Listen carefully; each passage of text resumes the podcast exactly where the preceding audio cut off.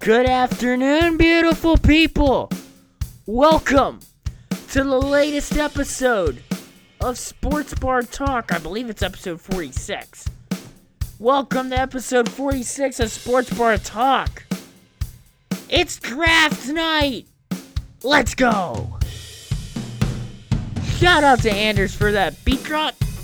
And welcome to episode number 46 of Sports Bar Talk. Yes, it is NFL draft night. Lots of storylines. Who, where will, will the quarterbacks go? Particularly Jones, Fields, and Lance. We'll get to that in a second, but first, this is Sports Bar Talk, where we got the best seat in the house. And so, for this, I don't normally have the TV in my room on, otherwise known as my phone. Normally I would have that on. I would have that off. But stuff has been popping off. Reports have been popping off all over the place. And if something here decides to break, um I'm to I'll you'll hear my live reaction. Like earlier today, there was a report that the Packers offered Aaron Rodgers for Jimmy Garoppolo and a bunch of first round picks, or the Niners did, excuse me, and the Packers turned it down. I think the Packers turned it down, or the Niners turned it down. I forget which is which. But if it's true that the Packers offered it, why would the Niners turn it down? If you want to win now, you've got the team surrounded. Jimmy Garoppolo, this this 49ers team is good. Just last year they were unfortunately rattled by some injuries. Cuz remember, Garoppolo took this team to the Super Bowl. Could you imagine what this offense would be like if they had Aaron Rodgers? I mean, they probably win the Super Bowl. Quite frankly, they might even go 17 and 0 for all I know if they had Aaron Rodgers at the uh, with the keys to the Ferrari or whatnot. Just very interesting. So I found that interesting that the Packers offered Aaron Rodgers and a, for Garoppolo and a bunch of picks, and the Niners turned it down. Like, why? I want to know what John. If I, eh, now, this is from a guy who's a newspaper reporter, some guy I never heard of. So take it as you will. You can only really believe stuff. Eh, take take that come from Rap, Ian Rapoport, Tom Pelissero, or Adam Schefter. They're all the major insiders, breaking news guys, and whatnot. Other stuff coming on as uh, Pat McAfee has reported that. Now, before we get to the reports, and then I'll give you the mock draft, my mock draft of the top five picks. Um, let's set the scene. So we already know who's going one and two. Trevor Lawrence to Jacksonville. I think we've we've all known that forever. We know Zach Wilson. We think most likely Zach Wilson will go to the Jets. I still think there could be a shocker at number two. I don't think Zach Wilson's the long term answer for the Jets. He played at BYU, and, you know, they play in the Mountain West Conference. If you want a guy that is so, that is, that you know can play against the big guns, Justin Fields is the guy. Look at what he did to Clemson in the Sugar Bowl this past year. Absolutely lit up that Clemson defense, who is a top, who of course has the top five defense in the country um, in college football. Now, I know college football is miles more different than NFL football, so we'll see. But it, from what sources are telling me, Lawrence, Lawrence Wilson, one two. Here, a lot of people believe the draft starts with this third pick. So, the Niners, of course, about a month ago, trade up to, to the number three pick. They trade with I forget who originally had the number three pick. Um, but uh, they trade up, and I my first thought was, this has to be for Justin Fields. Now the original report was they tried to trade up for the number two pick, and the Jets rejected it, which tells you they're set on Zach Wilson. That is what Michael Lombardi, former general manager, host of the Lombardi line on the Vegas Stats and Information Network, also the GM Shuffle Pod, wherever you get your podcasts um, is reporting. So I've my first thought when the trade happens, it has to be for Fields. But when you see what the insiders were ta- talking about, uh, and draft analysts and whatnot, and with former GMs who have connections in the league with some other GMs and big decision makers, they say, "Oh, this is for Mac Jones." And you wonder because the Niners, I think they were picking like 15 for whatnot or 10 for something like that there's a there was a good chance chance Mac Jones would still be there when their pick came. So it still really doesn't make sense to me, in my opinion, why you would do that. Um, so that's why I had thought it'd be for Fields. But now, as days go by, a lot of people are coming out and saying it's Mac Jones. Mac Jones. The pick is Mac Jones. But today, Pat McAfee leads off his show by saying he had a source tell him, and he said it was a very good source we don't know who the source is. Could be someone within the Niners organization. Could be someone within the Colts who really might not know nothing. Uh, could be Rapoport. Could be Pelissero. They say Mac Jones isn't going number three, and it's most likely going to be Trey Lance. And I'd rather have Trey Lance than Mac Jones, but when you look at Trey Lance, we have a small sample size. Of course, he was the quarterback last year at North Dakota State, but he only played one game this year because they played like a game against Iowa in the fall that last season. Of course, North Dakota State is in the midst of their spring FCS football season, and he obviously opted out of this season, not for the COVID, but to get ready for this draft. So it's very it's getting interesting. And so then that leaves you where's Justin Fields go? Well, all along we thought the Falcons would take Kyle Pitts at number 4. The Falcons have the fourth pick. Are we not so sure about that now? Because we know a couple weeks ago the Falcons came out and said Matt Ryan, we are committed to him long term. But Justin Fields is a once in a generation talent, in my opinion. I would go with Justin Fields, quite frankly. You've got Hayden Hurst, who's a great tight end who can develop, still has lots of potential. And you got Julio Jones as well. Now, Julio Jones, the Falcons are listening to trade offers for him. There's talks the Ravens might be involved to get Julio Jones. I personally think if you're the Falcons, you got to hang on to this guy, especially if you get like a Justin Fields or somebody. You want to pair a top three wide receiver in the league with potentially the best quarterback in football for the next 50 years if it's Justin Fields if you get him. I now now if I'm Julio, if you don't get a quarterback tonight, if you don't get Justin Fields, I would demand out, quite frankly. I believe the Falcons are not if the Falcons don't get Justin Fields, I think they're destined for failure for the next 5 seasons. Um, quite frankly, the way they're managing games now. Arthur Smith, I do like him as a coach. You know, he knows what it's like to rebuild a team. He was the offensive coordinator with the Titans. I would like to see them maybe get back into the draft and take maybe Najee Harris potentially. Probably won't happen, but I would like to see that. Najee Harris reminds me a lot of Derrick Henry. But uh in terms of my top 5 picks in the draft. So I have Lawrence and Wilson obviously won two. Free. Now, this is based on what I think will happen, and this is different from what I would do. What I think San Fran should do is take Fields, but what they're to do, they'll take Mac Jones. If I had done this podcast about an hour ago, I would have been more confident than Mac Jones pick. Now I'm a little hesitant. I'm still to say Mac Jones, but it could be Trey Lance. Then at four, I would take Fields if I was the Falcons but they will take Kyle Pitts, in my opinion. And then the Bengals will take Ja'Marr Chase at five, the wide receiver out LSU.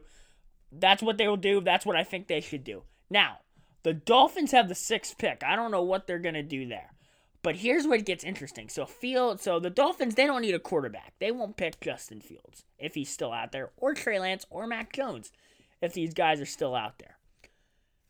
The seven and eight pick range is where we could see, and maybe the nine pick, because keep in mind the Broncos did trade for Teddy Bridgewater yesterday from Carolina. And we're told they're still in the quarterback market, so they could very well take Justin Fields in this matter. But the 7 and 8 pick here are very interesting. The Lions, right now, have Jared Goff. I don't think Goff's the long term answer. I would have, but the Lions have other team needs that outweigh getting a quarterback right now. Um, Carolina, they have Sam Darnold. They're set. So now we're hearing potentially, we've heard rumors the Patriots would like to trade up and take Fields, especially if Fields is there at seven or eight. They will definitely trade up. Right now, the Patriots are picking 15th. They could also trade up if they think they can get Mac Jones. Now, would Mac Jones still be there at 15? I do believe so. I think Mac Jones, they wouldn't have to trade back or, or up. But if Justin Fields is still on the board and you don't want the Broncos to get him, they're going to have to trade up to the 7th or 8th pick. I think more realistic, they'll trade up for the 8th pick because now other teams will probably hear offers. Will probably call about this. We've heard rumors the Washington football team might call and try to get Fields. Uh, I've even heard the Steelers. Now, I'm a Steelers fan. I don't think it's going to happen. Um, but it, it could happen. Washington picks 19th, by the way. Steelers are picking 24th. Now, let's get to the Steelers. I if you were to ask me where I think Fields ends up end of the night, I'm going to say the Patriots. Um, and it gives Cam competition. I think it would be more of a competition motive for Cam Newton because. Listen, I think that I think Josh McDaniels could do some creative stuff with both Cam and Justin. Um, you could bring Cam in for short yardage to run the ball, fields, more deep passes. Make a two quarterback system. Be very tough for defenses. You got to read two quarterbacks. Plan for two quarterbacks. I've always believed in the two quarterback system, and I've always had a higher level of respect for teams that do do it. You mainly see it in college, but you sometimes occasionally see it. I think there was one MAC team like 10 years ago. They had a two quarterback system. Northwestern had a two quarterback system. Kain Colter and Trevor Siemian. I think they brought Siemian in for like longer passes. Colter was more of the short yardage guy. So I have respect for teams that love to go with two quarterback situations. I think it actually could be the future of football. But what will the Steelers do? So I have heard, I would love, I haven't really heard much on what they will take. I've heard that if Najee Harris is there for the Steelers at 24, they are taking him the running back at Alabama. Steelers need a running back. James Conner is gone. They haven't really had a good running back ever since the Le'Veon Bell debacle back in 2018. Um, but my gut is I would love Najee. Najee Harris, though, won't be there, in my opinion, by the time the Steelers pick. I believe that Najee Harris is going to end up with the Dolphins. The Dolphins, now they pick sixth, but they also have the 18th pick in the draft as well. And they kind of need a running back. You pair Najee up with Tua, that could be really good. Alabama connection. And then the rumors are maybe the Dolphins are taking DeVonta Smith at pick six. Smith, of course, also went to Alabama, won this season's Heisman Trophy. Let's see what happens. Could be very interesting. So, if the Steelers don't end up with Najee, I think the next biggest thing is O line. I've also heard that quarter they'll only go quarterback if it's a last resort in round one. Uh, which, quite frankly, I don't really know who else could go off at quarterback other than Lawrence Fields or uh, not Lawrence Fields, Lance, and Jones. Um, who knows? Who knows what happens? But I cannot wait for the draft. The coverage starts tonight at 8 o'clock. Well, there's pregame, pre draft coverage going on right now on NFL Network. And I have I have it on here in case anything breaks when we go to talk about our another our another sport. Um Great, I don't have we don't have a draft primer, but it is airing. So the draft starts at eight o'clock, and it's gonna be on three different places. ESPN, NFL Network, and your local ABC station. That's ABC where you can catch The Bachelor and watch ladies cry over a man that man that they want to get engaged to, but they'll break up after two days. There you go with that. But the, so the draft is at eight. ESPN and NFL Network, of course, they teamed up last season, joint coverage. They're going their separate ways this year. Mike Greenberg's hosting ESPN's coverage. That was a very weird decision for me. Why they went with Greenberg, great guy.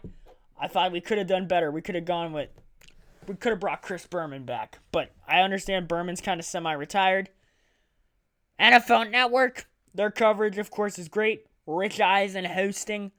Um, Daniel Jeremiah, their draft analyst. By the way, ESPN, the draft OG, Mel Kiper Jr., uh, as well as Louis Riddick, who's a former GM. Um, and then on ABC, this is for the people out there listening who are not really big football fans, don't really know what's going on, but would love to hear the stories of these guys and the hardships they've had to go through, whether it be being homeless basically your whole childhood or whatnot. So if you go and watch the ABC presentation, bring tissues with you. The college game day crew is going to be hosting that coverage. But so basically if you don't if you're not a big football fan or you don't want to get into the hardcore X's and O's of it and you want to know the background stories of these players and their families, ABC is where you can go. ABC will also have their own coverage for night 2, but then they'll simulcast ESPN's coverage on day 3. Um so, you're caught up there. We have another big sporting event to get into. The Kentucky Derby, the Run for the Roses, is back in its usual first Saturday in May. Now, the Kentucky Oaks is, of course, on Friday. That is the Run for the Lilies, I do believe, but that coverage is on NBCSN tomorrow. But the Kentucky Derby, of course, is here on NBC starts Saturday at 2:30. Well, they have the pre-lead-in coverage on NBCSN at noon. Bunch of stakes races, but let's quickly go over the Derby field real quick. The favorite right now is the 14 horse Essential Quality owned by Godolphin Racing. They're a good worldwide racing stable. They're based out of Dubai.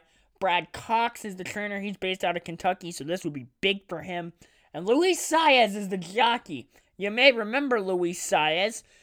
Last time we had the Derby in May, I forget the name of the horse, sadly, but he crossed the wire first, but they had the 20 minute review, and it was determined Country House was the winner of the Derby, if you all remember. So, Luis trying to technically go for his second Derby win, but it would be his first. Excuse me. Other notable horses in the field. The 15, by the way, Essential Quality is the pre race favorite at 2 to 1. Rock Your World is the uh, 15 horse, 5 to 1 on the morning line, owned by Fern Circle Stables and Free Chimneys Farm LLC. Kenny McPeek is the trainer. Hyder Family Stables is the breeder. That is the wrong horse. Rock Your World, that was King Fury I just mentioned. Sorry, I don't know why I clicked the wrong horse. Rock Your World is at 5 to 1 on the morning line odds. There we go. That horse is owned by Horonis Racing Stable. They're a good racing ownership group. They're based out of Southern California. And Talla Racing LLC, John Sadler trains. You also you have Known Agenda, six to one on the morning line, breaking out of the tough post number one on the inside. St. Elias Stables for Todd Pletcher. Um, the same connections as all that brought you Always Dreaming, who won the race in 2017. And then at 30 to 1 on the morning line, the 20 horse Bourbonic, Bourbonic, who won the Wood Memorial, was the one of the longer shots in the field of that race. And the Wood Memorial is the big Kentucky Derby prep race in New York. Bourbonic, owned by Calumet Farms, trained by Todd Pletcher, and ridden by Kendrick Carmouche. Now, the reason I mentioned Kendrick Carmouche as the jockey is because this is historical for him. He will be the first black jockey in the Kentucky Derby since 2013. And with the sign of the times and whatnot, this is a big deal. I think people will bet, the public will bet Bourbonic because of this reason. They might throw a couple dollars on him, especially since we have a crowd back. So you'll see him at a much inflated play price. But the horse isn't really all that good. Luckily, he won the Wood Memorial. He's in here basically given last rites um, so there's no, there might not be much value. Um, and of course, what's different from sports betting to horse racing betting and sports betting, whatever odds you make your bet at, those odds stay with you. If you bet a horse and they're say 20 to 1, but when the race goes off, they're 10 to 1, you get the 10 to 1 odds. You don't get the 20 to 1 odds. So that's basically that. But the Kentucky Derby cannot wait. The post time is more at like 6:45 ish normally, 6:50 ish. Uh, Mike Tirico anchors that coverage alongside former jockey Jerry Bailey and Randy Moss. Randy Moss isn't a former jockey. Larry Collmus will call the race for NBC. If you're watching on the Churchill Downs simulcast feed, you'll get Travis Stone, who is PA announcer slash track announcer. So that it will be fun. All right, restaurant of the week. We're doing a place that in the last year and a half I have fallen in love with. It is in the town next to my college in beautiful New Castle, Pennsylvania. Ladies and gentlemen, on the 900 909 Wilmington Road, Edwards Restaurant and Lounge. I think it's Restaurant and Lounge. But their motto is spirited dining in a casual atmosphere. And their food here is amazing. I've been to this place like five times, whether it be curbside pickup or going there for my first birthday dinner. And every time I have gone, they have blown my socks off of how good the food is. Let's start with the appetizers. Now, I've never really gotten their appetizers here much, but they have a cheese board. They have Firehouse Jumbo Shrimp, ricotta cheese balls. Oh, that looks amazing. Kitchen sink chips. Those are like their homemade potato chips. They have cheese fries, deep fried zucchini, spinach artichoke dip, buffalo chicken dip. But we'll get to their wings, what they're famous for in a second. So when I've gone, the first time I went for my 18th birthday dinner with my grandma. Was it 18th? No, it was 19th. Excuse me. Um, I'm getting old. The memory is starting to fade a little bit. No, I'm kidding. Um, I got cheese ravioli and I got with instead of a salad, I got a cup of the French onion soup. The French onion soup was mighty delicious. Um, just delicious. The ravioli was good too, but then I got to go while I was in college, and it was a Monday night. And the big thing there on Monday night is it's their wing night. Now, I forget what the special is, but it's big. The place fills up uh, you basically need to get a reservation. It's so crowded on Monday nights because it's wing night. And they have so many different wing flavors. Now, they don't have boneless, but you can get 10 of them for $9.99, 20 of them for $18.99. I love their garlic parm. It's very delicious. They also have a spicy garlic parm that's also equally delicious. Um, they have cattleman's flavor. This is the one I've wanted to try that I haven't gotten around to yet. The next time I go to Edwards, I'm going to have to. They have hot strawberry. Now, when I first saw it, I thought, oh my, this is very exotic. But, but, not so much because at another restaurant that I've been to up in Maine called Sea Dog, which maybe I'll spotlight that on a future episode, they have blueberry chipotle wings, and those wings were delicious. It basically tasted like blueberry pie filling on a chicken wing. It was del- It sounds disgusting, but it was very delicious. Um, so hot strawberry. It sounds very delicious. I can't wait to try it. Now, one time I'm gonna tell a funny story here. They we went for wing night with my dad, who who was along for the ride this time, and uh, he wanted to get he got the wet ranch flavor, I believe. And uh, they messed up his order and they gave him the uh, hottest one they had, which is like hot buffalo or firehouse. He said, "Go ahead and take. Can you try this? Is this ranch?" And I said, "No, that is buffalo, and that's the spiciest version of it they have." So. it was beautiful to watch my dad struggle in pain trying to eat that hot, hot chicken wing. Hot, hot, hot.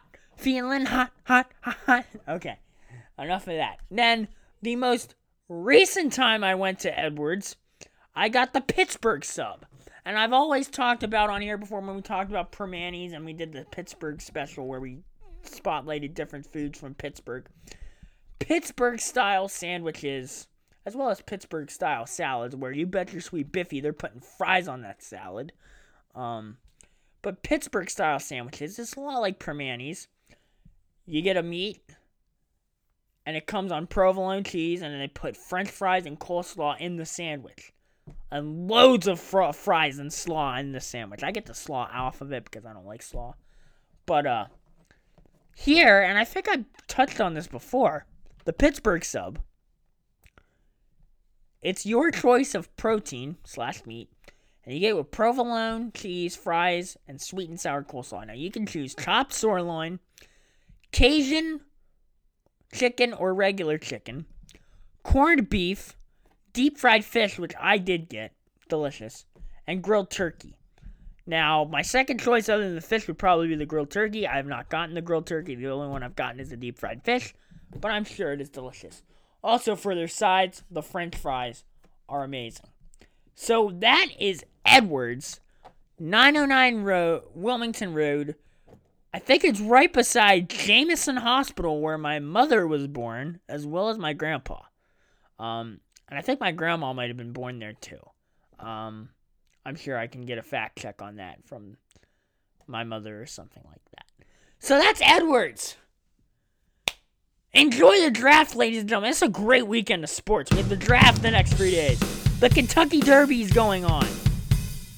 And this is Sports Bar. Whoa, wait. Stay safe. Wear your mask. We're almost at the end of this. Get the vaccine. And this is Sports Bar Talk. Where we got the best seat in the house.